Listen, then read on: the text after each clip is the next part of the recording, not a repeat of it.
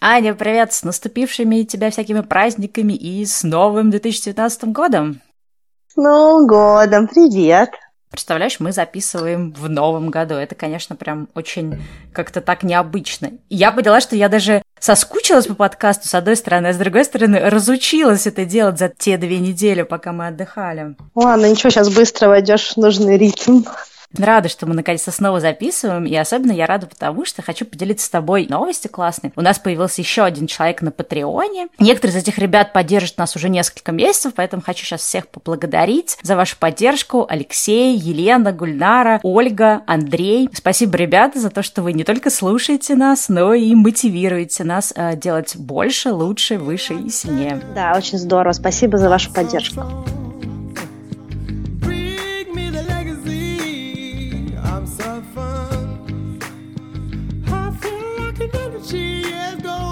Знаешь, что я подумала? Неплохо было бы нам поговорить в первом выпуске этого Нового года о такой теме, как изучение иностранных языков. Потому что я знаю как минимум двух человек, которые на этот год поставили себе цель подтянуть или выучить какой-то иностранный язык. Слушай, ну у меня тоже есть один язык, который я планирую выучить в этом году. Я уже на нем говорила несколько лет назад, наверное, лет 10 назад. И эм, в этом году я хочу его восстановить на определенный достойный уровень вывести. Поэтому это очень классная тема, и я думаю, что многим она будет очень полезна. Да, давай начнем с самого начала какой язык у каждого из нас был первым, когда мы начали учить языки, то есть немножко вспомним нашу собственную биографию и историю. Я начну с себя. Мой первый язык, несмотря на то, что английский у меня сейчас как самый такой свободный основной, мой первый язык был немецкий, и учила я его в школе. Родители меня отдали в немецкую так называемую спецшколу, и учили мы, по-моему, прямо со второго класса немецкий язык. И долгое время для меня, наверное, там еще, не знаю, 10 лет немецкий был основной язык. Но потом, где-то уже, наверное, в университете я начала учить английский, потому что я понимала, что с одним немецким особо не вытянешь, особенно если хочешь работать в иностранных компаниях и не быть ограниченными только немецкими компаниями. И где-то, мне кажется, я уже даже рассказывала у себя на канале или еще где-то, как я учила английский язык. Но английским дело не ограничилось. Потом я учила разные другие языки, но уже не с целью говорить на них свободно, а скорее так знать основы какие-то, да, да, чтобы легко было путешествовать или по работе употреблять. Это был и французский, и португальский, и потом я даже немножечко учила арабский, когда жила в Египте, и учила немножечко индонезийский. Какая твоя история изучения иностранных языков? Мой первый язык был китайский. Э, я его учила с первого класса. Учила я его первые 8 лет. С пятого класса в школе у меня появился английский, но мы дома занимались английским и до того, как он появился у меня в школе, поэтому я, наверное, где-то плюс, плюс-минус параллельно с китайским начала немножечко тоже английский изучать, так немного факультативно. Потом у меня был французский в школе, потом немецкий в школе, была средневековая латынь, потому что я в школе была в юридическом классе, и нам давали основы латыни. В институте у меня был немецкий, английский, в Лореале, когда мы работали, был французский. Я дополнительно учила, вот так же, как ты учила для путешествий, я учила языки, которые мне казались интересными. Я их не учила прям очень глубоко, но мне было интересно понять, как они работают. Это были греческий, турецкий и иврит. Я знаю какие-то основы в каждом из этих языков, могу поприветствовать, поблагодарить, спросить, как дела. Достаточно travel вокабуляр, да, такой для путешествий. И еще у меня есть испанский, он у меня тоже на таком стартовом уровне могу объясниться, не потеряюсь в Латинской Америке, могу рассказать, кто я, откуда я, ну, то есть все такое вот из серии первых нескольких глав наверное, учебника. Вот. Слушай, здорово. Тут я, знаешь, хотела внести такой достаточно провокационный дальше вопрос. Мы с тобой, большинство людей нашего окружения, почти все свободно говорят на английском языке, в том числе потому, что он нужен был по работе, и, в общем-то, какой-то момент его выучили, и у нас много друзей иностранных, то есть мы достаточно активно используем английский. Но есть огромное количество людей, которым английский не нужен по работе, у них нет никаких целей куда-то там самостоятельно путешествовать, как-то активно забуриваться в какие-то страны, да, где нужно общаться на английском, нет цели заводить иностранных друзей, ну или даже, может быть, нет каких-то особых возможностей это делать. А у этих людей, в общем-то, нет задачи читать что-то на английском в оригинале или еще как-то. Но при этом все равно кажется, что в 21 веке какому-то человеку, каждому более-менее интеллигентному, неплохо было бы знать английский язык. Но вот как раз провокационный вопрос для тебя. Мне интересно твое мнение. Вот как ты думаешь, если у человека реально нет выхода на то, чтобы язык использовать в разговоре с друзьями или на работе, или там для каких-то путешествий, имеет ли смысл учить этот язык? И как это делать, если ты, например, на каждодневной основе этот язык иностранный, ну, я имею в виду, в частности, английский, да, не используешь? Ну, тут такой сложный вопрос. Мне кажется, что очень важно определить цель, зачем нужен иностранный язык. Если человек решает, что ему просто интересно как хобби, там кто-то может, допустим, пойти рисовать, кто-то будет учить английский язык. Я не вижу в этом ничего плохого. Главное, чтобы человек для себя мог эм, сам поставить эту задачу и ответить, для чего ему это нужно. Если не относиться к английскому языку как к навыку, а относиться э, к нему, ну или пусть это будет не английский, любой другой язык, а, а относиться к нему как просто к хобби, чему-то, что ты делаешь на регулярной основе и становишься лучше с каждым последующим уроком и прочее. Почему нет? Единственное, что язык – это один из тех навыков, который требует определенной регулярности, и если, допустим, можно учиться кататься на велосипеде, сесть и в любой момент поехать на велосипеде, достаточно быстро восстановить этот навык, то навык языковой, он так быстро не восстанавливается. Нужно больше усилий прикладывать, чтобы спустя какое-то время его использовать. Поэтому если человек его изучает, ему просто нравятся языки, почему бы нет, почему бы не изучать? В конце концов, мы с тобой тоже разные языки изучали, которые в какой-то степени в стол пошли, да, то есть ну, нельзя сказать, что ты регулярно практикуешь арабский. Я иногда пытаюсь читать, но я поняла, что я стала забывать, как читается вязь. Вот, ну то есть о том речь, да, то есть, допустим, э, я тоже не, не иврит, не турецкий, не греческий, ни эти языки не практикую, хотя если я в Стамбуле с удовольствием разговариваю на турецком, заказываю свою еду, или там, если я торгуюсь где-нибудь на рынке, мне достаточно вокабуляра, чтобы каким-то образом э, торговаться, хотя мне кажется, что улыбка даже работает лучше, чем если нет турецкого. Я думаю, что нет ничего плохого в том, чтобы вообще, в принципе, что-либо изучать и развиваться. Ты знаешь, э, я задала этот вопрос вот почему. У меня есть такая внутренняя дилемма. Ну, в силу того, что я знаю уже английский, да, и у меня есть возможность читать там или смотреть что-то на английском, я замечаю, что если ты делаешь какое-то исследование чего-то в интернете, то есть, да, пытаешься про что-то найти какую-то информацию, то в огромном количестве областей информация на русском не такая богатая, не такая такая интересная по сравнению с английским. То есть, вот, например, там, если взять какие-то статьи про питание, про здоровье, про еще что-то, то есть, когда ты начинаешь это ресерчить на русском языке, ты находишь просто одни и те же статьи, перепощивающие друг друга, и ты прям видишь, что это поверхностные, не всегда фактоориентированные статьи. Понятно, что в английском тоже такого материала будет много, но при этом там как-то гораздо быстрее и проще найти более качественный материал. Ну, это просто я вот как человек, да, который и на том, и на другом языке может свободно изучать что-то. И поэтому мне кажется, что если человек любит что-то изучать в интернете, любит самообучаться, то без английского глобально сейчас в 21 веке, в том числе и по этой причине, никак, да, нельзя. Но с другой стороны, я очень много думала о том, что если нет реальной возможности использовать тот же английский, либо ты вынужден это делать на работе, либо у тебя есть какие-то друзья, да, какое-то, в общем, общение постоянно на английском, если способ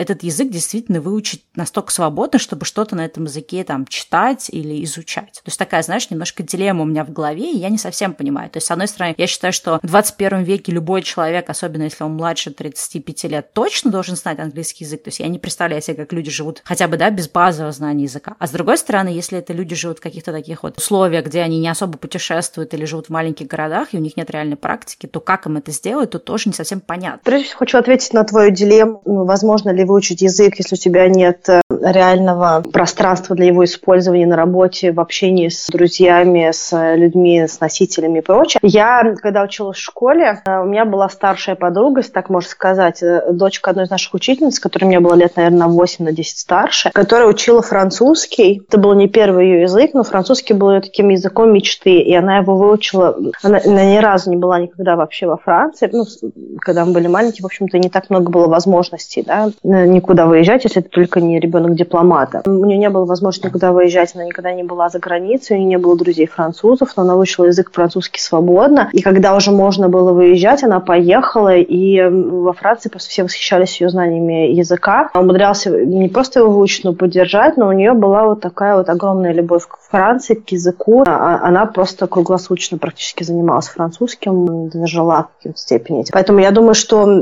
если человек понимает, зачем ему это нужно, никакой проблемы учить язык и знать его на хорошем уровне, не путешествуя и не говоря с э, носителями языка в каком-то своем реальном окружении, особенно сейчас, когда мир достаточно глобальный, если у тебя вообще есть выход в интернет, у тебя есть доступ к тому, чтобы практиковать свой язык, для того, чтобы общаться с другими людьми, носителями или просто владеющими языком, и куча других вещей. Ты можешь смотреть, читать, слушать и прочее. То есть ну, сейчас, как никогда раньше, э, использование языка, если у человека есть потребность в его использовании после получения знаний, она просто супер легко дается. Если говорить про то, нужно ли всем на свете знать английский язык, нужно ли любому человеку в той же России, допустим, в каждой глубинке знать английский язык, я думаю, что это все зависит от того, как человек видит свою жизнь и что он хочет от этой жизни. Я провела много времени в маленьких городках под Питером в других местах. Я не уверена, что им конкретно нужен английский язык. Более того, я вижу, что очень сильно снижается уровень владения русским языком. И с точки зрения вокабуляра, и с точки зрения базовой грамматики, серии использования не с глаголами и прочее. А то, как люди пишут и говорят, особенно те, кто сейчас учится в школах, вопрос знания и незнания английского языка людьми, он не настолько важен, как, в принципе, знание хотя бы одного языка на каком-то более или менее качественном уровне, да, в том числе русского языка, если человек живет в России. Я думаю, что спокойно есть целая куча людей, которые проживут э, без английского языка. Но если человек развивается, если он хочет получать новые знания, он хочет э, путешествовать, английский язык – это хорошая точка для старта.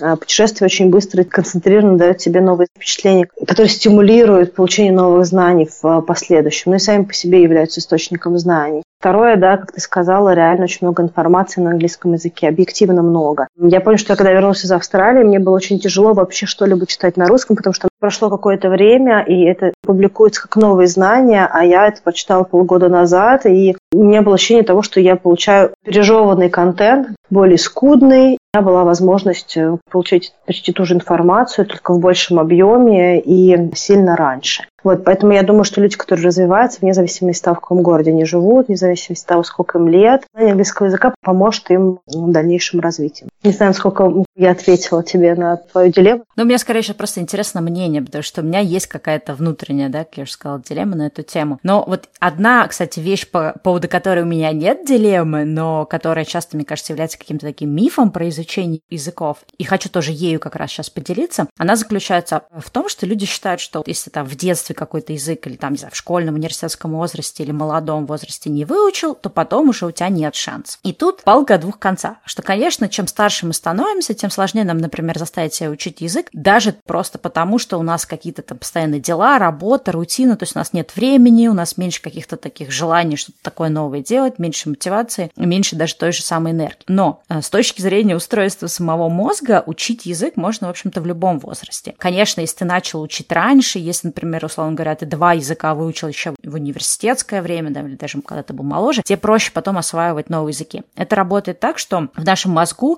разные, в общем-то, кусочки этого самого мозга отвечают за разные вещи. И есть такая теория, что когда мы, например, посвящаем какой-то деятельности много времени, да, будь то там наше хобби, работа, наша какая-то такая вот профессиональная, в общем-то, область, та часть мозга, да, та зона мозга, которая отвечает за вот эти вот знания, умения, все, что связано с этим делом, она, эта зона начинает как-то разрастаться, нейроны плодятся, ширятся, если так говорить грубо. И может иногда так случаться, что э, разрастаясь эта зона будет пожирать соседние какие-то зоны. И даже есть какие-то исследования, что человек, который очень хорошо делает что-то одно, то есть он гениальный в одной области, он может быть совершенно каким-то таким неумелым человеком в других областях. Представим, что эти зоны, да, которые отвечали за эти области, были пожраны той гениальной частью. И также получается с языками, что когда ты начинаешь учить языки, у тебя в мозгу те нейроны, которые отвечают за изучение новых языков, за разговор, да, запоминание слов, ну, в общем, как-то там все это так устроено, они разрастаются, эта зона расширяется, и поскольку она очень развита, эта часть мозга, ей потом проще, да, на эти нейроны наслаивать какие-то новые языки, что-то такое новое изучать. Поэтому зачастую так бывает, что человек не просто, да, имеет какой-то талант, склонность к изучению языков, а просто потому, что он выучил один, второй, ему уже проще учить следующий. А если, например, человек всю свою жизнь языки не учил, то та зона, которая за это отвечает, она все это время находилась в состоянии сна и покоя и немножко сужалась там за счет соседних каких-то областей. Поэтому бывает сложно в взрослом возрасте учить языки. Но, с другой стороны, если задаться целью, приложить максимум усилий, начать это все изучать, то, в общем-то, можно эту зону мозга разбудить и в любом да, возрасте выучить язык. Особенно, если это делать какими-то такими правильными, эффективными методами. Ну да, есть на самом деле статистика по снижению усваиваемости материала с возрастом, и она очень незначительная, то есть там падение порядка 10-15% 15%. То есть фактически человек с возрастом не теряет э, так сильно способность обучаться и получать новые навыки, запоминания и прочее. Поэтому, если мы не говорим про ситуацию, когда мы сравниваем э, трехлетнего ребенка с кому там 70 и прочее, а мы говорим про взрослых людей, я не вижу никакой проблемы для людей, чтобы они получали знания. Я знаю людей, которые в 55 учили новый и сложный язык, не английский, и выучили его на достаточно хороший уровень, подняли. Я знаю людей, которые учили английский в короткие сроки, тоже смогли говорить на нем. Я также знаю людей, которые в 25 говорят о том, что у них нет способности к языкам, и они не могут ничего выучить. Я думаю, что очень многое зависит от мотивации учить и от веры в то, что ты можешь это выучить, потому что ну, гораздо проще сказать, что я не могу, я ничего не запоминаю и, и, прочее. Человек, который хочет выучить, он может выучить. Ну да, мне кажется, что очень важно людям понимать, что, во-первых, возраст не является таким уж ограничением, как принято про это думать. Совсем не является ограничением. Да, если вы себя этим оправдываете, то на самом деле вы себя просто оправдываете. Второе, то, что я хотела сказать, да, то, что я упомянула чуть мельком, можно по-разному учить языки, и разные способы, они могут быть более или менее эффективны. И что здесь нужно иметь в виду? Первое — это ваш тип личности. Вот если обратиться к той типологии, которую мы приводили пару выпусков назад, теория склонности, наклонностей, насколько вы мотивируетесь извне или вы мотивируетесь изнутри. То есть если, например, я знаю про себя, что для меня важно какое-то внутреннее решение что-то делать, если я решила, если я четко понимаю, если у меня есть какая-то внутренняя логика, что и зачем я делаю, я выучу. И для меня, например, в изучении языков только это работает. Если у меня этой логики не будет, если я не пойму, да, например, как я этот язык буду использовать, то сколько я бы себя не обманывала, не заставляла, я этот язык никогда не выучу. С другой стороны, есть люди, у которых, да, вот эта вот внешняя мотивация. И для них какая-то логика, даже понимание того, что, черт возьми, я там через два месяца переезжаю куда-то жить, а я до сих пор не знаю языка, для них это не будет вот такой уж сильной какой-то мотивации, просто понимание того, что им этот язык нужен. Таким людям, да, нужно искать какие-то такие внешние стимулы, не знаю, какие-то челленджи, какие-то курсы, да, в общем, какого-то такого строгого преподавателя и так далее. Что еще важно про изучение языков, это точно понимать, какой формат для вас работает, какой нет. Например, попробовав один какой-то формат и поняв, что он для вас не сработал, это не означает, что вы не способны, да, к изучению языку, к изучению чего-то нового. Возможно, это просто не ваш формат. Я помню, что когда я ходила на курсы, для меня это было самое, ну, такие, да, групповые вот курсы, для меня это была самая, наверное, какая-то такая демотивирующая история, потому что я такой нерд, если я иду на курсы, если я заплатила деньги, если, ну, у меня внутренняя, да, сильна мотивация, то я буду ходить, буду сидеть на первой партии, я буду все записывать, делать все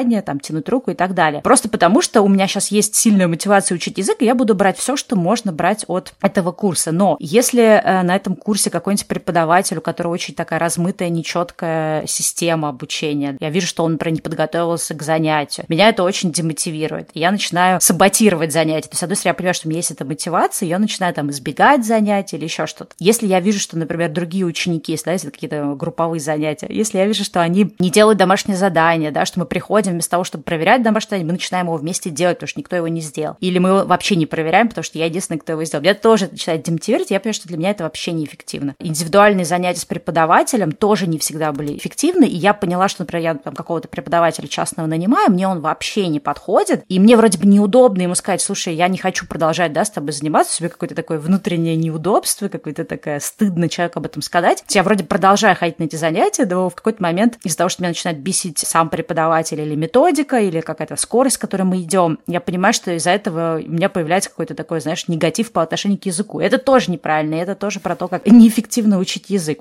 Во-первых, о боже, у меня тоже есть такая же история по поводу групповых занятий, когда преподаватель не готовится и когда группа не готовится. Когда я прихожу на занятия, у меня очень высокая мотивация, и мне очень хочется делать. И если я нахожусь в группе, где снижается качество с каждым последующим занятием, у меня есть два состояния. Либо меня это раздражает, и я начинаю злиться, саботировать, как ты говорил. И вторая история у меня, когда я просто ничего не делаю. И в итоге, если я вижу, что учитель хуже готовится, и класс не очень э, вовлечен, то я в какой-то момент просто а, поступательно забью вообще. Для меня очень важно поддерживать этот уровень интереса. На мне, на самом деле, работали группы, но это были маленькие группы. Допустим, немецкий мы изучали в институте. Дополнительно нас было, в принципе, в основном составе у нас было шесть, но чаще всего часть людей не приходила, у нас было четверо. И плюс я еще дополнительно вдвоем а, с девочкой занималась преподавателем. У нас была такая малая группа. И э, вдвоем с преподавателем было очень комфортно заниматься, потому что мы могли стимулировать друг друга, двигались быстрее за счет того, что каждый готовился делать свой кусок. Я понимала, допустим, что если я подготовилась хуже, чем моя подруга, значит, мне нужно немножечко поднапрячь их к следующему разу. Я думаю, что у нее была такая же история, то есть было такое совместное мотивирование друг друга. Вот. Но если говорить про какие-то первые шаги или до какого-то уровня, типа, вот если в английском, это, наверное, при интермедиат, да, B1, потому что все, что дальше мне помогало изучать языки, это медийный контент. Если говорить про группы, я с тобой согласна, очень важно, с кем ты объединяешься в группы. Я поэтому, на самом деле, считаю, что группа не должна быть большая. И э, больше, чем 4 человека в группе, это уже деструктивная группа. Кто-то чуть-чуть быстрее понял, начинает скучать, кто-то до сих пор не понял. И все-таки в языке есть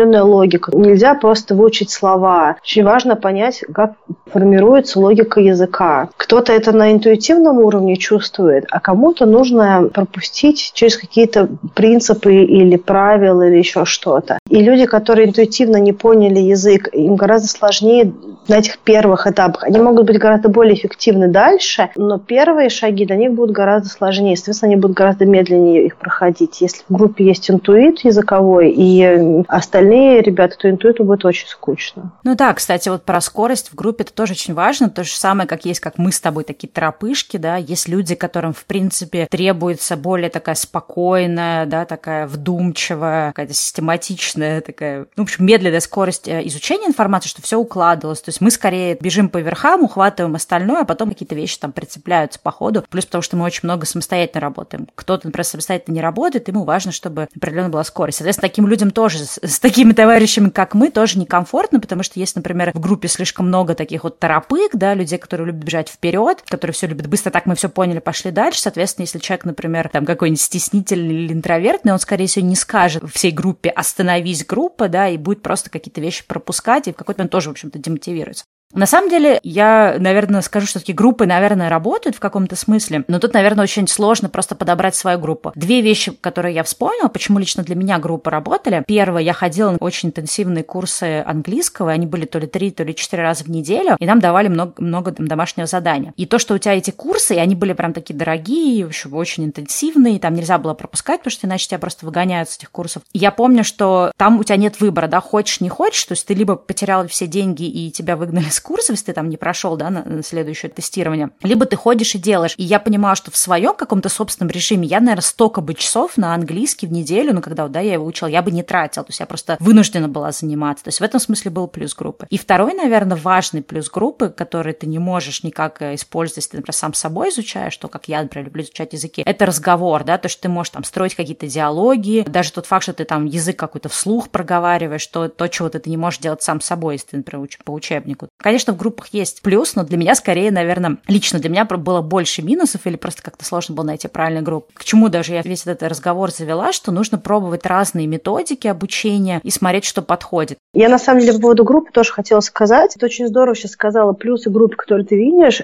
Я хочу сказать, что группа, мне кажется, более эффективным на более поздних этапах, чем на более ранних. Мне кажется, что базу языка нужно строить либо самостоятельно, либо с преподавателем, потому что база база критически важна. В группе э, просто нет возможности уделять столько времени определенным основам, либо это будет очень-очень длинный курс, когда будет размазано на 2-3 года получение базы, либо просто для всех участников не одинаково эффективно. Но э, действительно на более поздних этапах, когда нужно снимать барьеры говорения, нужно привыкать к разным произношениям, все, все, что идет, приближаясь к уровню среднему, он уже э, в группе работает гораздо эффективнее. Вот, я бы, наверное, так сказала. Ну и малые группы, я считаю, что малые группы работают лучше, чем большие группы. Знаешь, мне кажется, еще тоже такой важный аспект работы групп, что я, наверное, согласна с тобой, что группа хороша, она когда на каком-то таком уже следующем этапе, и мне кажется, лучше всего работают интенсивные такие, знаешь, вот особенно мне нравится идея поехать куда-то, заниматься, например, с носителем, или даже не поехать, а заниматься каждый день в течение там двух недель. Даже если если в этой группе будет очень много людей, но поскольку у тебя каждый день язык, и ты не можешь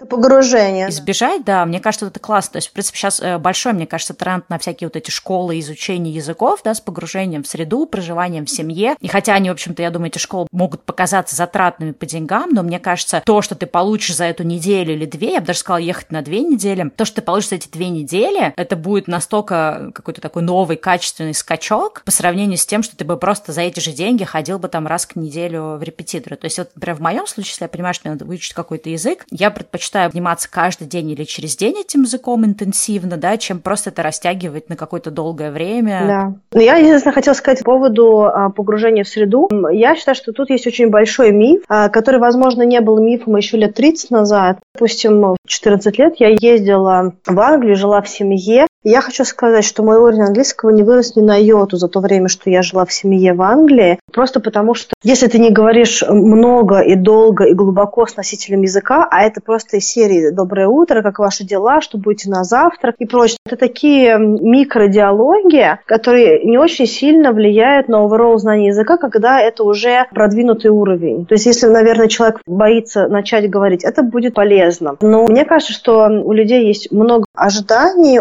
серии я вот перееду в такую-то страну и сразу заговорю. Или я поживу в семье и сразу заговорю. Но на самом деле, моего опыта, из опыта людей, которых я знала, я говорю про людей, которые легко обучаемые, сейчас, особенно с количеством интернета, вайбера, ватсапа, скайпа, прочих других коммуникаций с людьми из своей среды, практически невозможно сильно поднять уровень язык с нуля в среде, если ты не делаешь из этого задачу. То есть просто от того, что ты приедешь и живешь в Англии 5 лет и заговоришь на английском, ты очень быстро научишься покупать продукты, даже не разговаривая с человеком в магазине. Твой основной контакт будут твои хорошие друзья, с которыми ты общаешься по WhatsApp на своем родном языке. Если ты не погружаешься в среду так, что ты регулярно общаешься с носителями языка ежедневно и много, ничего не происходит. Я знаю кучу людей, которые жили в России 10 лет, и кроме 10 фраз не в состоянии ничего сказать на русском. Это были русские люди? Я шучу. Очень много экспатов, которые жили, голландцы, французы, немцы, итальянцы, которые на самом деле знают 20 слов на русском, и все, а они живут тут годами, просто от того, что они находятся в России, в Москве. Никаким образом не помогло им заговорить свободно на русском. Да, окей, они знают привет, спасибо, сколько стоит и прочие какие-то слова, которые помогают им совсем не потеряться в пространстве. Слушай, я знаю много таких людей за границей. Меня всегда, например, удивляла эта дилемма русских людей, проживавших в Прибалтике, которые там протестовали против обучения на этих языках и так далее. То есть для меня это было очень странно. То есть в чем проблема, что твой ребенок будет знать, например, два языка? От того, что он пойдет учиться, там, например, в школу на языке этой страны, он ничего не потеряет, потому что ты все равно можешь ему дома в семье додать разговор на его родном языке. И нет как бы никакого смысла, там, если ты живешь за границей, отдавать ребенка, например, в русскую школу. Ну, то есть мое такое мнение, да, наоборот, надо отдавать в интернациональную, потому что у тебя вырастет ребенок, который там человек мира, а не ребенок в таком закрытом пространстве. Но ты знаешь вот про то, что люди живут и не учат язык? Мне кажется, тут есть палка о двух концах. То есть, с одной стороны, я не совсем понимаю людей, например, которые живут в Европе, да, и не знают языка. То есть, условно говоря, если ты живешь там в Португалии или в Испании, или во Франции, или в Германии и не учишь язык, это как бы странно. Но, с другой стороны, это такие языки более-менее часто встречающиеся, да, особенно там испанский или французский или немецкий. Но мне кажется, когда люди едут в Россию, во-первых, их всех пугают тем, что русский язык сложный, и у них есть внутреннее ощущение, что мне это нигде не пригодится. И отчасти части, знаешь, я могу свой пример в этом смысле привести. Я, в принципе, прожила 7 лет в Индонезии. Я могу говорить на очень примитивном языке, но, естественно, это не, не тот уровень, что я могу спокойно читать книжки. То есть даже не то, что со словарем мне придется читать книжки, у меня будет чтение книги занимать очень много времени. Так получилось, да, что я, в принципе, понимала где-то там в глубине души, что я не останусь на всю жизнь в Индонезии. Плюс, когда ты попадаешь в определенную среду, где у меня не было вообще никаких индонезийских друзей, то есть у меня все друзья были либо иностранцы-экспаты, либо либо русские экспаты. И ты, в общем-то, общаешься либо на английском, либо на русском. А очень многие интеллигентные индонезийцы, да, то есть те, которые образованы, с которыми, в общем-то, интересно общаться, продвинутые, не знаю, умные и с хорошим кругозором индонезы, они, в общем-то, обычно хорошо говорят на английском, зачастую даже лучше, чем там среднестатистический русский человек, потому что они либо учились за границей, либо ходили в какую-то такую частную школу, тоже как-то, в общем, учили язык. Тут, видишь, сложно.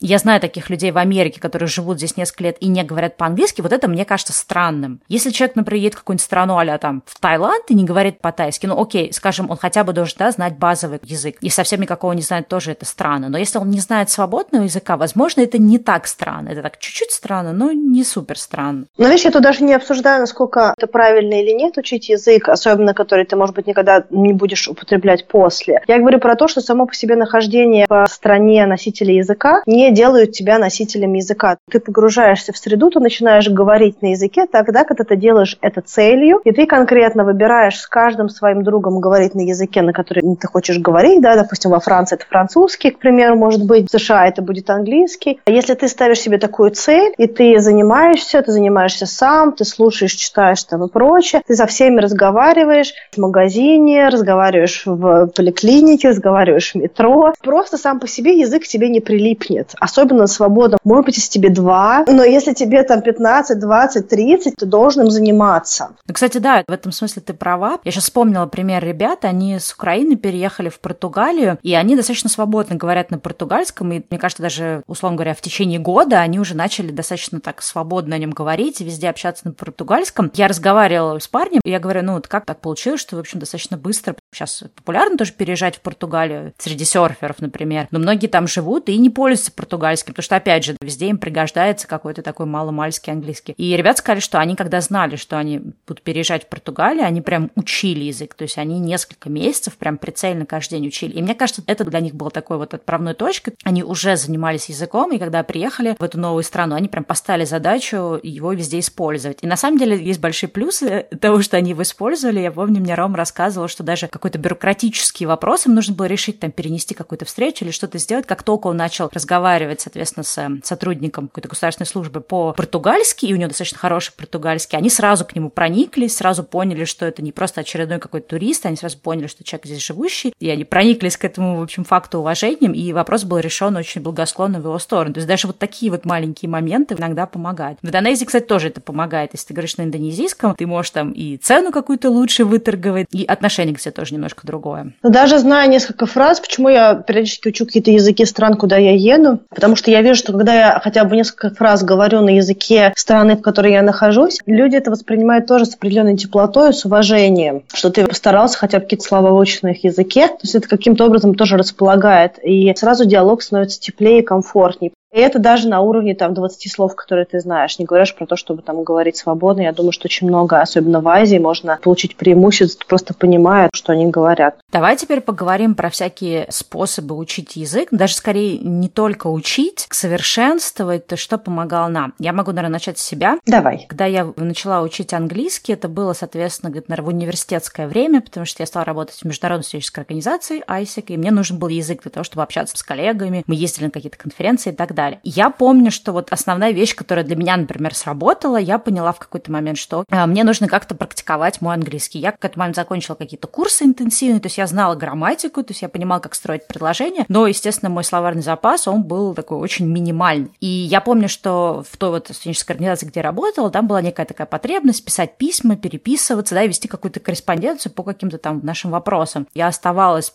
как все там, например, уже уходили из офиса, я оставалась одна, еще было время тогда, когда интернет был редкостью, и, знаешь, на весь офис был один компьютер у нас, и не было никаких телефонов с интернетом, то есть, если ты хотел как-то воспользоваться интернетом, у нас была на стене такая табличка, запись на компьютер, и можно было там записываться, условно говоря, не больше, чем на полчаса. Вот, и, ну, чтобы, да, делать какие-то свои рабочие дела. Странно сейчас так думать о том, что не все рабочие дела делались тогда в интернете. И вот я помню, что я все, когда уже уходили из офиса, у меня было, соответственно, много свободного времени, я оставалась, и я писала письма по работе, то есть я брала там всякие словари, опять же, тогда не было никакого Google Translate, Translate и так далее. То есть я брала словари, там смотрела, как люди составляют письма по отношению ко мне, старалась какие-то запоминать какие-то формулировки, использовать. Естественно, на написание такого письма, я думаю, что оно было написано очень криво. У меня уходило жуткое количество времени, но я вот понимаю, что вот то, что я, да, такое у меня было такое внутреннее преодоление, что я прям себя заставляла это делать, это мне очень сильно помогло. То есть на вот на каких-то на первых этапах именно вот не просто сидеть, да, тупо заучивать слова, а когда ты заучиваешь те слова, которые тебе, в общем-то, пригождаются по твоей профессиональной параллельной деятельности, что называется. Да, это, кстати говоря, хороший инструмент. Я знаю, что даже есть такие техники изучения языка, когда ты записываешь те слова, которые ты используешь регулярно, и просто находишь им аналоги на том языке, который ты собираешься учить. И таким образом ты гораздо быстрее начинаешь говорить на языке, просто потому что твой мозг привыкает использовать одни и те же термины и фразы и слова на родном языке, и он будет искать им аналогов в новом языке. Ну, по крайней мере, первое время, пока не сформируются всякие идиомы, какие-то новые фразы и, и обороты и прочее. Поэтому э, на первых порах, если просто собрать э, пару тысяч слов, которые ты используешь, ну или хотя бы на базовом этапе, там хотя бы две-три сотни слов, которые ты регулярно используешь в течение дня, то ты можешь просто заучить эти слова, интегрировать их в речь, ты гораздо быстрее заговоришь, чем другой человек, который учит э, слова из стандартного такого текстбука, да, учебника. Слушай, на эту тему, кстати, есть тоже очень классный лайфхак. Считается, что для того, чтобы более-менее знать какую-то базу языка, то нужно выучить, условно говоря, там 500 или 1000 слов на этом языке. Можно поискать, например, по тому языку, который вы учите, то есть по английскому, я думаю, такого вообще в интернете много, по каким-то более резким языкам, может быть, дольше процесс искать, но тоже можно найти, например, там тысяча самых часто используемых слов во французском, в английском, в немецком, и начать с того, чтобы учить эти слова. Я, кстати, в самом начале видео говорила, да, на изучение языка тоже влияет, насколько эффективный способ вы выбрали. Я помню, в свое время изучала э, вопрос того, как учить языки. Там говорилось о том, что классические способы изучения языка, например, в моем советском каком-то, да, прошлом детстве, очень много мы учили ненужных слов. То есть мы учили какие-то тексты, там, кто сегодня там дежурит, да, возьми мел, подойди к доске, или там, кто полил цветы. Ты учишь огромное количество слов, которые ты никогда в жизни не будешь использовать так активно. Или, например, мы учили названия фруктов, овощей, мебели в доме. Но на самом деле надо начинать с изучения глаголов, а не существительных. Потому что, например, если тебе там нужно знать, как будет, э, не знаю, баклажан по-английски или там на каком-то другом языке, но это, во-первых, редко тебе это нужно будет. Скорее всего, тебе это нужно будет в том случае, когда ты в магазине, ты можешь просто подойти или сам увидеть, или ткнуть пальцем. То есть это не такие э, часто используемые вещи. И то, как учится язык, да, то есть какие ты слова учишь на первом этапе, тоже очень важно, как быстро ты выучишь. Если ты возьмешь вот именно вот эту вот методику выучить первые там 500 самых популярных слов или там 1000 самых популярных слов, это гораздо более эффективно, чем э, вот когда ты идешь на курсы. Я даже помню, когда вот индонезийский учила, и я долго протестовала своей преподавательницей, которая, ну, частная учительница, она мне заставляла какие-то слова учить, например, мышь, корона, король. Я такая, зачем мне учить эти слова? То есть я хочу знать какие-то супер базовые слова, что сколько стоит. Или, например, если у меня там, не знаю, прорвало трубу, как позвонить кому-то и объяснить, что у меня прорвало трубу в доме. То есть мне не нужно про короля, мышь и там тапочки и еще что-то. И вот это тоже очень важно, думать о том, в какой области ты будешь изучать эти языки, да, вот не зря же раньше были, как это назывались, разговорники, да, если, например, едешь путешествовать, то ты учишь определенные слова. Но опять же, большинство разговорников полны бессмысленных слов, то есть они полны огромного количества вопросов, да, то есть, окей, ты задаешь этот вопрос, и если этот вопрос не предполагает ответ «да», «нет», то как ты поймешь ответ? Ну, то есть получается, что это тоже достаточно бессмысленно. Слушай, я хотела тебе рассказать историю, как я учила французский изначально. Пришла из китайской школы в девятый класс. Ребята, которые учились в этой школе, они учили французский с восьмого. И получалось, что я пропустила год обучения французскому. И преподаватель сказала, что мне нужно максимально быстро, самостоятельно поднять уровень до уровня группы, иначе я не могу быть в этой группе, потому что я буду задерживать весь класс. И я купила тогда аудиокассету, которая называлась «Французский за две недели». И я слушала, стала реально, я слушала каждый вечер по два часа эту кассету. Просто там, там были две кассеты в наборе, и я их слушала просто пока они не закончатся каждый день. И повторяла все, что было на кассете. А там были топики. А топики были не серии London is the capital of Great Britain, а там был диалог. Тебе в аэропорту, и ты должна вести диалог. Здравствуйте, я и месье какой-нибудь Легран летим куда-то туда. Ты там, пожалуйста, ваши паспорта. Вот наши паспорта. Ну, такого плана. И я просто зазубривала э, все топики, которые были в этом учебнике на протяжении месяца. Просто от и до. Каждый день, каждый вечер у меня звучали эти кассеты. И я реально пришла, когда преподавательница по французскому была в шоке, потому что я могла реально говорить на французском. Понятно, что это было не знание языка, это было, в принципе, как бы как стишок со стула читать, но я понимала, что я говорю. Я просто не могла ни один из этих глаголов не склонять, не спрягать, ничего, но я могла реально попросить вилку,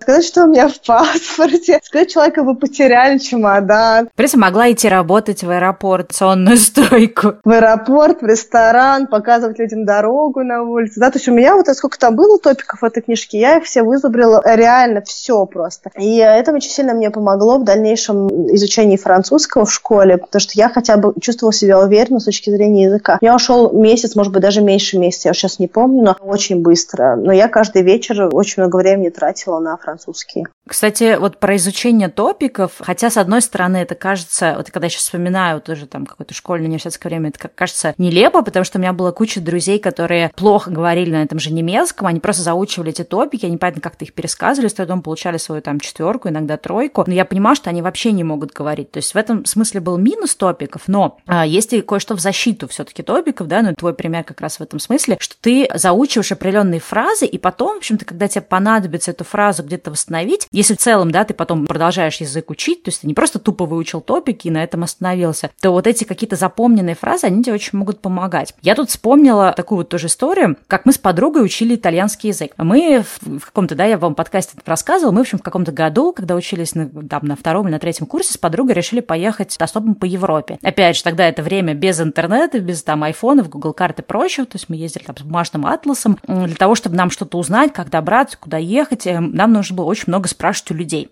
как выглядит автостоп, ты приезжаешь на определенную заправку, причем обычно в Европе это даже не заправки, это такие э, rest area, да, то есть это такая целая история, там и рестораны, и магазинчики, и, в общем-то, и какая-то и заправочная зона, то есть это обычно такие большие территории. Ты туда приезжаешь, и ты, во-первых, можешь там задать какие-то вопросы, если тебе надо по маршруту, либо ты начинаешь подходить к людям, рассказывать, кто ты есть, и говорить о том, что тебе нужно туда-то добраться, и не могли бы они тебя взять. То есть тебе нужно постоянно общаться. И к тому моменту наше совокупное знание языков, это было английский моей подруги, э, немецкий у меня, то есть я тогда английский только учила, он был прям совсем примитивный, и мы поняли, что большая часть нашего маршрута будет в Италии, где нам, в общем-то, понадобится итальянский. Мы знали о том, что итальянцы, они не очень хорошо знают иностранные языки, и мы с ней приняли решение, что, ну плюс нам как-то Италия очень импонировала, и я до сих пор очень люблю Италию, мы решили выучить основы. И вот было, кстати, интересно, что мы с подругой совершенно разные по вот э, тому, как учатся языки, и вот она просто заучивала выражения какие-то, она где-то там находила тоже какие-то фразы, прям вот, знаешь, так можно сказать, в каком-то смысле топики. Я же не могла учить фразы, или я не могла тогда учить на слух, то есть мне прям вообще никак это не давалось. Я сидела и зубрила самоучитель по итальянскому языку. То есть я учила грамматику, как строится предложение, как спрягать. И мне казалось ее способ совершенно неэффективный, но хочу сказать, что когда мы потом путешествовали, в общем-то, мы вместе вдвоем как-то вполне достаточно активно общались э, с, там, с тем, с кем нам надо было общаться на итальянском. То есть и ее способ сработал, и мой способ сработал. То есть, в общем-то, кому что подходит. Что тоже интересно про изучение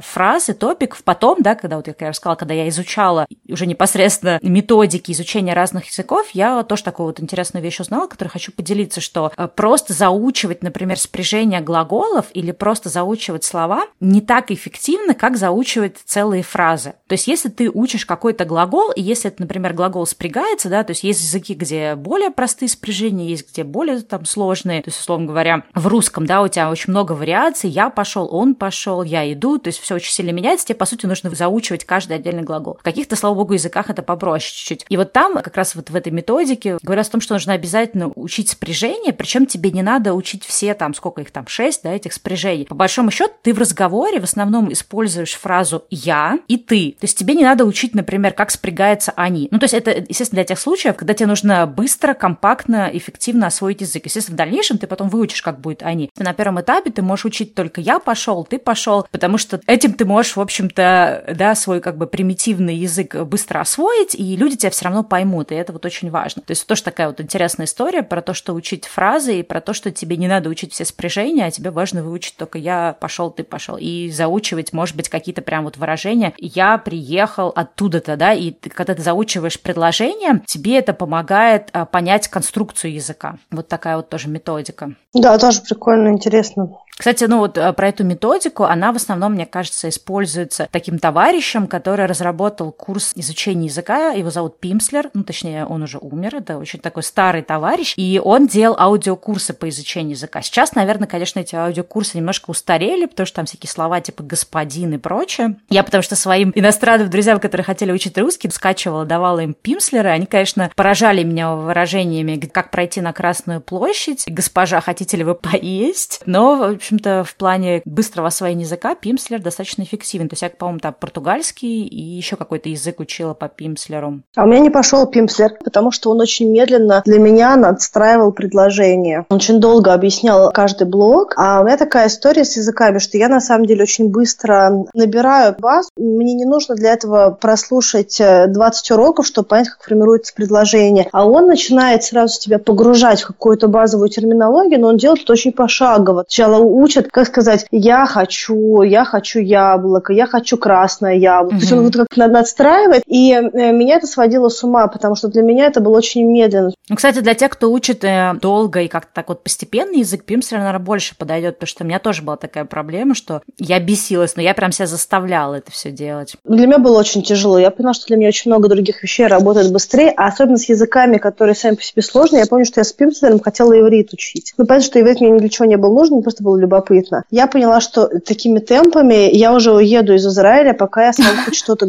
говорить здесь. И я просто посмотрела целый ряд ютубовских видео, взяла базовые фразы, которые есть, выучила там какой-то счет, еще что-то. Ну, то есть вещи, которые мне были нужны для того, чтобы я могла себя комфортно чувствовать, и какие-то 50, там, 100 слов. И выражения, кстати говоря, я согласна по поводу того, что запоминать выражениями гораздо больше смысла, чем запоминать отдельные слова. Я тоже очень много выражений сохранила. Именно в том виде, в котором мне нужно, то есть от первого лица, женского рода. Мне вполне достаточно того, что я смогу изъясниться и понять, что мне ответить. Ну, знаешь, что, кстати, классно было в Пимслер? Да, он такой был медленно бесячный, я помню, что какой-то язык, то ли португальский, то ли какой-то я учила, и у него там были типа первая, вторая, третья ступень или как-то так. Потом в дальнейшем как-то немножко быстрее, в общем-то, раскачивается. Но мне очень нравилось, что там они тебе сразу говорят, что ты обязан повторять за учителем, так скажем. И я помню, что я ездила в машине, Пимстер это аудиокурсы, я слушала эти аудиокурсы и как идиот повторяла. Это очень важно. То есть, мне кажется, тоже большая ошибка людей, которые там делают какие-то ну, самостоятельно какие-то уроки по каким-то языковые, да, или сами изучают язык, обязательно нужно проговаривать вслух, потому что это тоже, в общем-то, включает определенные нейроны в твоем мозгу. Во-первых, ты тренируешь говорить, это в дальнейшем поможет с каким-то языковым барьером, потому что если ты сам никогда вещи эти не проговаривал, тебе очень сложно начать говорить, потому что я, например, так с индонезийским, кстати, попала, что я учила очень много по каким-то учебникам, и потом я поняла, что мне как-то даже сложно открыть рот и сформулировать какое-то предложение, то есть, да, есть какой-то такой вот ступор в этом смысле, поэтому повторять и проговаривать, это тоже немножко снимает с тебя немножко такое смущение за собственный голос на чужом языке язык развивается, когда ты начинаешь на нем говорить, ну, как бы, как мне кажется, да, потому что тогда он, он входит в твою реальную жизнь. Пока ты просто его зазубриваешь и понимаешь, как он работает, он просто что-то чужое, что ты пытаешься понять. Вот начинаешь говорить, он становится частью тебя. Но поэтому, на самом деле, я считаю, что очень эффективны а, различного рода разговорные клубы и вообще люди, с которыми можно пообщаться на языке, благо, что их миллион а, сейчас. Я вот могу рассказать, что, что в Москве есть. Есть разговорные клубы для французского, к примеру, есть во французском культурном центре разговорный клуб. Для английского миллион других разговорных клубов. Немецкие тоже при институте Гёте должны всякие тоже штуки. Или при посольстве. Единственное, что для более официальных разговорных клубов нужно владеть хотя бы на уровне B1, по-моему. Это минимум, на самом деле, знаний, но они должны тоже быть. Вот. Еще есть такая штука, подружка мне про них рассказала. Есть международный клуб, называется Toastmasters. Это клуб, который который создан для того, чтобы научить людей выступать публично. И прелесть этого клуба в том, что он есть на нескольких языках. Русский, английский есть в Москве и много дней и с русским, и с английским. Есть также другие дни с другими языками, нужно их отдельно посмотреть. Что это дает? Во-первых, это дает навыки публичного выступления на чужом языке. Как раз барьер вот этот вот снимает. Да, не просто говорение. Ты являешься центром пространства, и ты говоришь на другом языке. Это очень приятная атмосфера, и люди адекватно реагируют и на ошибки, и на какие-то пробелы, и на какое-то волнение. То есть нет никакого осуждения, это не экзамен, это не какой-то официальный урок. Есть вещи, которые ты готовишь, и ты выступаешь своей речью. Есть также импровизационные части в течение каждой встречи, когда ты просто можешь вытянуть карточку и что-то наговорить. Много разных форматов, мне кажется, что они интересны. Это с точки зрения того, что можно делать в Москве. Да, практиковать это, конечно, очень важно, потому что я вот замечала среди нашей такой вот постсоветской СНГ или там российской аудитории, что э, люди, даже знающие на базовом уровне, они очень стесняются говорить. И какой-нибудь испанец, если он знает там 10 слов по-английски, он обязательно будет их использовать, да, потому что в целом какая-то, не знаю, культура более разговорчивая и менее критичная к себе. Да, у нас просто все время цена ошибка выше. У нас почему-то так нас воспитывали. Ошибиться нельзя, что это как-то плохо ошибиться. Мне кажется, что это очень большая проблема во всех других сферах жизни, не только с языком. Даже, знаешь, не только ошибиться, а вот именно, что есть какое-то такое ощущение, что сейчас вот я выучу, и тогда я буду его использовать. Знаешь, вот такой вот тоже, мне кажется, момент какого-то отложенного действия, хотя на самом деле надо просто начинать и говорить. И чем быстрее ты начнешь говорить, даже используя какой-то супер простой базовый кривой язык. Я, у меня так с английском было, что я его учила, учила, учила, и такая думаю, блин, я его учу, мне его некуда использовать. И потом какой-то момент я дала себе задание, когда я иду в магазин или общаюсь, э, говорить обязательно на индонезийском. Меня это вот подтолкнуло. Вначале прям был какой-то такой, знаешь, язык во рту замерзает, и ты не можешь даже простую фразу, которую ты знаешь сказать, а потом как-то ты входишь э, в какой-то такой, не знаю, задор, и потом ты даже как-то сам получаешь удовольствие от того, что ты пошел там какую-то еду заказать или что-то там такое простое сделать, да, и ты можешь человеком на своем индонезийском объясниться. И это как-то тоже и самооценку поднимает и, в общем-то, избавляет от барьера. А я, кстати, знаешь, какую еще тему хотела тоже обсудить с точки зрения изучения языков и там практики совершенствования языка. Вот то, чего не было, когда я там учила все эти многочисленные языки, да, то есть вот когда мы раньше учили, нужно было искать там на торрентах какие-то вот эти аудиокурсы, нужно было там какие-то учебники где-то покупать или в библиотеках искать. Сейчас, на самом деле, если есть желание учить язык, нет никаких объективных причин этого не сделать. То есть я где-то там в каком-то видео услышала о том, что вот там изучение иностранных языков – это как бы привилегия, доступная не всем. Я понимаю, о чем человек говорит, да, я понимаю весь этот диалог с привилегиями, но мне кажется, что касается иностранных языков, это очень сильно притянут за уши говорить о привилегиях, потому что сейчас, если зайти э, на тот же YouTube, если, в у человека есть доступ к интернету и хоть к какому-то компьютеру, да, там, или телефону пару часов в день, было бы желание, ты можешь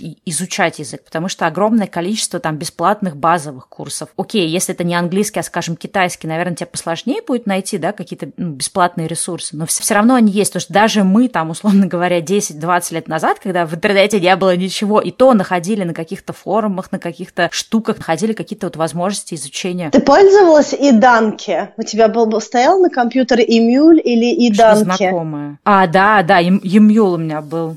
Это была супер старая платформа. Это, мне кажется, первые такие преторрент, наверное, какие-то площадки, когда ты выкачивал просто... Ну, тогда ты выкачивал не торрент, ты выкачивал целый файл. И я помню, что я как раз вот... По... Почему я вспомнила, сейчас ты говоришь? Потому что я для учения языков использовала сериал «Друзья» какой-то момент времени. И я просто выкачивала его нигде не было. Я его выкачивала с этого Эмюль, Риданки. Я выкачивала просто, мне кажется, месяц. Ну да, то есть даже тогда мы что-то делали. Сейчас, в общем, огромное количество информации. То есть если говорить о том, что есть очень много, в принципе, сейчас каких-то языковых школ, и есть очень классные языковые школы, да, где ты можешь там, условно говоря, и учителей менять, и какие-то там программы, что, например, там пройди 20 занятий, если ты все 20 занятий пройдешь, тест пройдешь, то тебе вернут деньги. То есть даже можно такие, да, какие-то лайфхаки найти. Но даже если говорить о неденежных каких-то моментах, все равно очень много материалов. Я тут недавно, единственное, что не помню название, но могу приложить в описании, нашла парня, который преподает такой более advanced английский. Честно говоря, не знаю вот эти все классификации, ну, скажем, может быть, это upper um, intermediate, да, или что-то, или какой-то там пред-адванс, я не знаю, классификации эти все. Не какой-то там э, начальный язык, да, а он совершенно бесплатно на YouTube выкладывает уроки, которые мне, например, человек, который свободно говорит по-английски, очень интересны, да, потому что они немножко улучшают мое какое-то знание грамматики, или там мое какое-то произношение, или вокабуляр расширяет, да, как-то правильнее использовать какие-то выражения и так далее. То есть, на самом деле, такое огромное количество всего можно бесплатно, то есть сейчас действительно можно выучить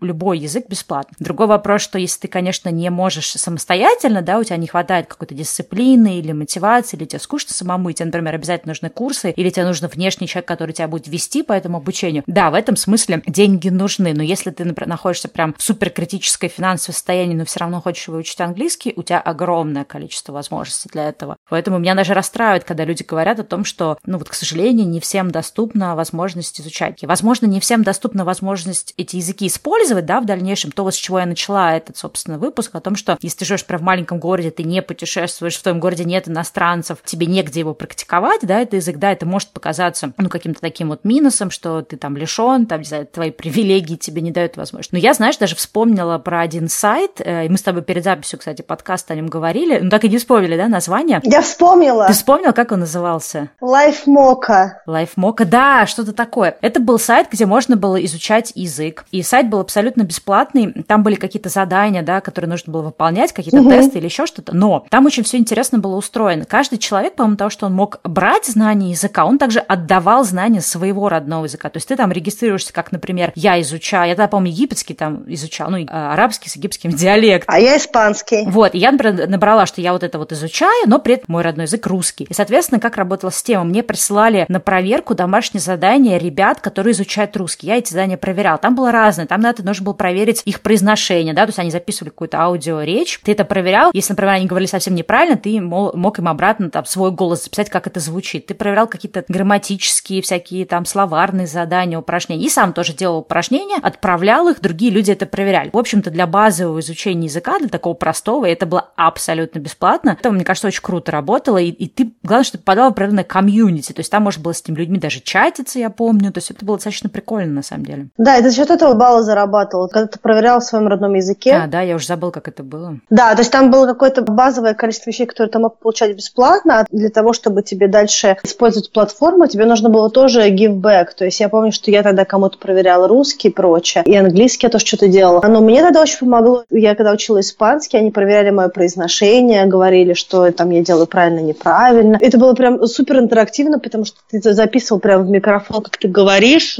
кто-то там тебя проверял, корректировал. И все это было динамично и комфортно. И как-то душевно, да, вот друг дружке помогаешь. Но в этом смысле, даже если ты находилась в каком-то маленьком городе и вообще никакого доступа к иностранцам физически не имел, но через вот эту систему, я уверена, что таких сайтов до сих пор довольно-таки много, ты мог, в общем-то, все равно общаться с иностранцами. Но сейчас, в общем-то, когда есть YouTube, и можешь смотреть видео, и есть видео, на которых есть субтитры на твоем языке или на каком-то еще, то сейчас, мне кажется, огромное количество способов изучать язык. Хотела сказать, я уже, мне кажется, говорила в прошлых каких-то наших выпусках, я не сторонник того, чтобы давать людям скидку от того, что они живут в других условиях, а, в других городах, маленьких. Я понимаю, что есть определенные жизненные сложности, которые людям мешают в достижении каких-то более амбициозных целей, но с появлением интернета это очень сильно привязано к конкретному человеку, что он хочет и не хочет делать, какие у него цели, какие усилия он готов прилагать, потому что в интернете есть все. На YouTube есть бесплатные видеоуроки у одного, у другого, у третьего. Я сейчас французский восстанавливаю, я его восстанавливаю через подкасты. Абсолютно бесплатные подкасты людей, которые дают прямо блоком какие-то знания. Слушай хоть круглые сутки это.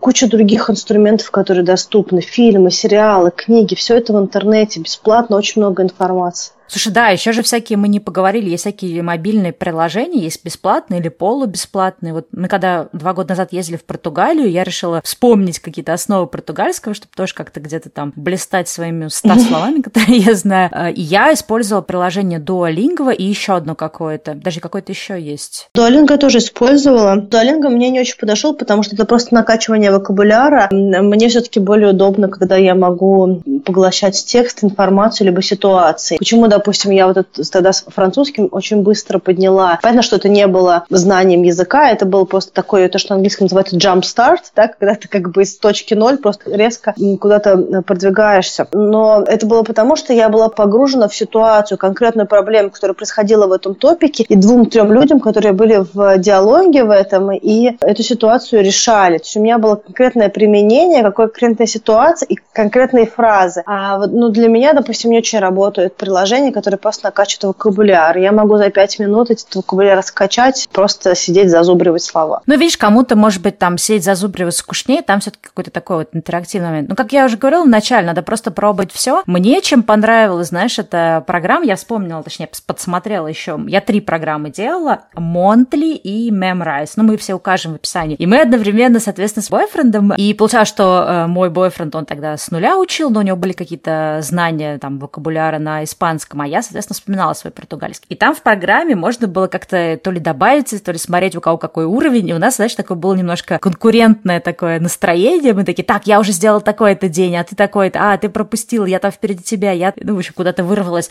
Это было достаточно забавно, и это был такой, знаешь, э, челлендж. То есть это друг, друг дружку мы таким образом тоже подстегивали учить. Это в каком-то смысле тоже было забавно. Не было тогда времени прям сидеть, учить языки, почему-то не было тоже настроения, но когда у тебя просто выскакивает notification, ой, вы сегодня должны там позаниматься, и ты просто там 5 минут, 10 минут, 15, 20, сколько ты хочешь, да. Но как только ты начал это делать, поскольку там такая вот игровая интерактивная история, она тебя немножко затягивает. То есть это тоже, наверное, неплохо для тех, кому, например, скучно просто сидеть зазубривать, да, или сидеть какие-то уроки смотреть, можно попробовать тоже эти игровые приложения. Они достаточно интересны и эффективны могут быть. И там, в принципе, разные языки, не только английский. И бесплатно они, в общем-то, многие. Я хотела сказать, на самом деле, как я учила языки в большей степени на протяжении всей своей жизни. Я не буду говорить про начальную точку, потому что мы про нее уже говорили. Дальше совершенствование моих языков в основном шло исключительно из медийного контента. Я очень много читала и книги, и статьи.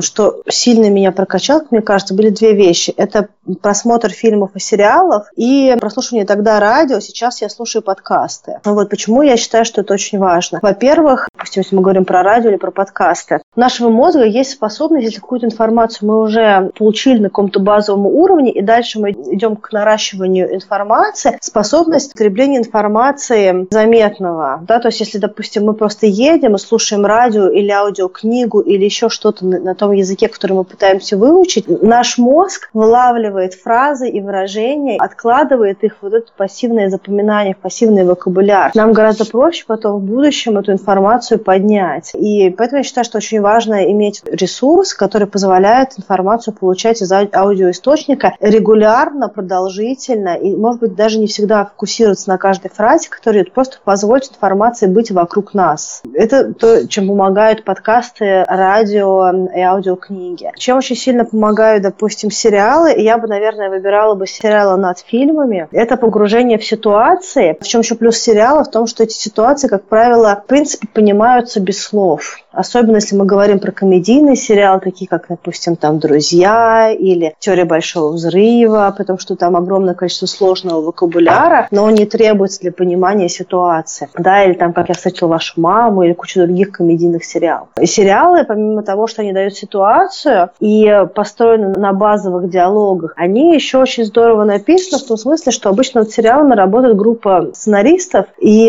если вы смотрите весь сериал от начала до конца, скорее всего, всего фразы, которые используются в этом сериале, какой-то определенный вокабуляр тоже, он специфичен для этого сериала. Потому что одна и та же группа людей очень часто, которые пишут эти самые тексты. И я за собой замечала, что я сохраняла какое-то слово или какую-то фразу, и я буквально через несколько серий после снова сталкивалась с этим же словом, которое я не знала. В итоге буквально несколько серий это слово стало для меня уже понятно, просто потому что оно всплывало снова и снова. И моя методика работы с этим контентом была такая. Когда я только начинала учить язык через э, фильмы и сериалы, я смотрела все с русскими субтитрами, потому что мне нужно было понимать вообще, о чем здесь речь. Потом, когда я уже немножечко лучше стала владеть языком, я убрала русские субтитры, добавила субтитры того языка, который я учу, допустим, там английского, если это английский язык. И я уже смотрела фильмы и сериал с английскими субтитрами. Постепенно я отключала субтитры, просто потому что, когда ты смотришь сериал с субтитрами, ты больше читаешь, чем слушаешь потому что это меняющаяся строка, и глаз туда вываливается, и ты уже не слушаешь, что происходит, то есть у тебя не работает аудирование, у тебя работает визуальное запоминание текста. Вот, поэтому в какой-то момент времени важно отключить субтитры и попробовать понять без субтитров. Иногда я, если не понимала фразу, я отматывала назад, включала субтитры обратно и смотрела эту же фразу, только уже с субтитрами, а потом включала обратно. И все слова, которые я новые до сих пор по сей день, хотя у меня свободный английский, английский. Все новые слова, которые я откуда-то получаю, я записываю. Есть э, Google Translate, это переводчик. У них есть возможность поставить звездочку около фразы или около слова, и потом можно провалиться и просто буквально в один клик скачать весь вокабуляр, который ты сохранял до этого, и все твои избранные слова на всех языках, которые ты сохранял, скачать просто единым файлом PDF, просто распечатать и смотреть, что ты сохранил. Да, я на самом деле хотела сказать про фильмы, что для меня например, в какой-то момент вот именно это было таким еще одним скачком в том, чтобы выйти на более свободное владение английским. Я прям в какой-то момент себя заставила смотреть. То есть э, я помню, когда первые сериалы я смотрела на английском, я прям поняла, что, господи, я ничего не понимаю, я не получаю удовольствия от этого сериала, я не могу как-то, да, успеть уловить мысль. То есть я не кайфую от него, то есть это какая-то работа. И поначалу прям это было сложно, но я себе говорила, так, смотри, хочешь смотреть сериалы, хочешь залипать в сериалы, смотри их на английском. И, в общем-то, по такой же тоже схеме, как ты, вначале русские субтитры, потом английские субтитры. Но я, кстати, достаточно быстро перешла на английский, потому что я поняла, что есть тоже такая уловка в нашем мозгу, что когда русские субтитры, ты как-то увлекся, что ты просто только читаешь, и ты как будто бы, знаешь, не слышишь, что говорят, то есть ты перестаешь это запоминать, поэтому иногда лучше английские субтитры. Тебе проще слова слышать. Я даже сейчас иногда бывает, что когда я смотрю фильм на английском, если там есть какой-то акцент или какой-нибудь такой очень сильный говор или еще что-то, сленг какой-то, я тоже включаю субтитры, это немножко помогает мне, во-первых, новые слова учить и не пропускать какие-то важные моменты. То есть я согласна, что заставить себя смотреть э, фильмы, либо, например, если кто-то не смотрит фильмы, сериалы, например, больше читает, попробовать э, начинать читать какие-то книги на английском. Причем тоже вот важный момент, э, книги книги рознь, сериал сериалу рознь. То есть если вы попробуете, например, учить английский по сериалу там, «Игры престолов», то боюсь, что вас ждет сразу fail очень большой. То есть нужны какие-то простые такие сериалы, игровые, может быть, комедийные, где, в общем-то, какие-то, да, вещи действительно можно понять по контексту или по каким-то движениям, по мимике. То есть есть прям вот фильмы, которые мне, например, легко смотреть на английском даже сейчас, есть, которые сложно. То же самое с книгами какими-то. Может быть, какая-то художественная литература написана на очень сложном английском. То есть вот я сейчас прочитаю одну книгу на английском, и я понимаю, что у меня прям мозг э, вскипает. И, может быть, даже лучше ее читать бы на русском. А есть какие-то книги, где простой язык, и, в общем-то, как раз, да, ты э, с помощью книги учишь. Но, правда, сериалы, мне кажется, больше помогают, чем книги. Ты что про это скажешь? Считаю, что сериалы больше помогают, чем книги, после какой-то момент времени. Книга тоже дает эм, важные вещи языку. Во-первых, это структура такая более литературная, соответственно, по-другому формируется предложение, тогда как сериал часто дает тебе короткие фразы. И ты понимаешь в какой-то момент времени, что ты не можешь э, развить какую-то историю, ты говоришь короткими фразами. Чтение книг позволяет тебе формировать более длинные фразы, более сложные обороты, более литературно грамотные тоже. И плюс, допустим, такой момент, вот я, допустим, визуал, и для меня на самом самом деле видеть, как читается слово, тоже очень важную часть играет в понимании этого слова. Поэтому просто от аудиоконтента, но английский язык в этом смысле еще не самый сложный язык, допустим, с тем же французским, есть очень важная ценность в том, чтобы читать, а не слушать. Да, видеть, как слова написаны. Да, потому что есть большой гэп между тем, как он э, слышится, и тем, как он пишется. Да, в английском языке в этом смысле чуть-чуть попроще, ну, точнее, сильно попроще. Но так или иначе, книга решает. Почему еще сериалы хороши? Потому что сериал снимает лишний стресс. Я большой сторонник комедийных сериалов на старте изучения языка. Ситком. Да, ситком – это situation comedy, комедия положений. Да, соответственно, все, что происходит в сериале, является... Ну, какие-то бытовые вполне ситуации. Сценкой, да. да, абсолютно, да. Это сценка из реальной жизни, это бытовая история, которая легко ложится на бытовую историю любого другого человека, тебя, меня, кого угодно. Да, и гораздо проще забрать какую-то фразу и применить ее в своей реальной жизни, какая бы она ни была, была, да, которую ты можешь сказать другому человеку, когда ты ее уже видел в сериале. Частично ты даже, может быть, где-то, когда ты начнешь учить язык, ты заметишь, что ты на самом деле имитируешь героев какого-нибудь сериала, и потом это, естественно, вымывается, потому что язык сам по себе уже становится твоим, эволюционированным, ты его через себя пропускаешь. Но на первых порах все равно ты где-то вспоминаешь сказанную фразу, э, которая была в сериале, и ты ее сюда просто ввинчиваешь, потому что она сюда ложится идеально. Вот. Ну, как бы в этом смысле сериалы гораздо лучше, как базовая точка входа в язык. Ну что, мне кажется, мы поделились э, нашим опытом и разными всякими идеями. Я думаю, что выпуск был в каком-то смысле сумбурный, потому что мы пытались все запихать в один эпизод. Может быть, когда-нибудь мы вернемся к более подробному разбору каких-то отдельных деталей, но я думаю, что это уже достаточно для тех, кто только задумался о том, как учить другой язык, чтобы понимать, куда бежать и какими инструментами можно воспользоваться. Да, я желаю вам удачи с вашими New Year Resolutions, с вашими декларациями на Новый год, с изучением языка, и мне кажется, что это тот год, когда вы точно сможете его выучить легко и непринужденно. Ну все, всем пока, до встречи в следующем выпуске. Пока.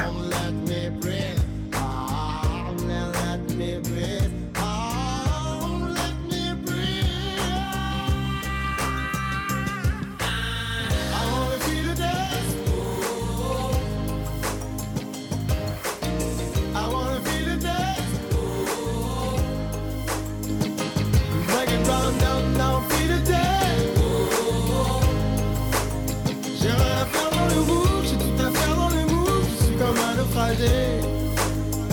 I feel like a diamond. I'm so strong.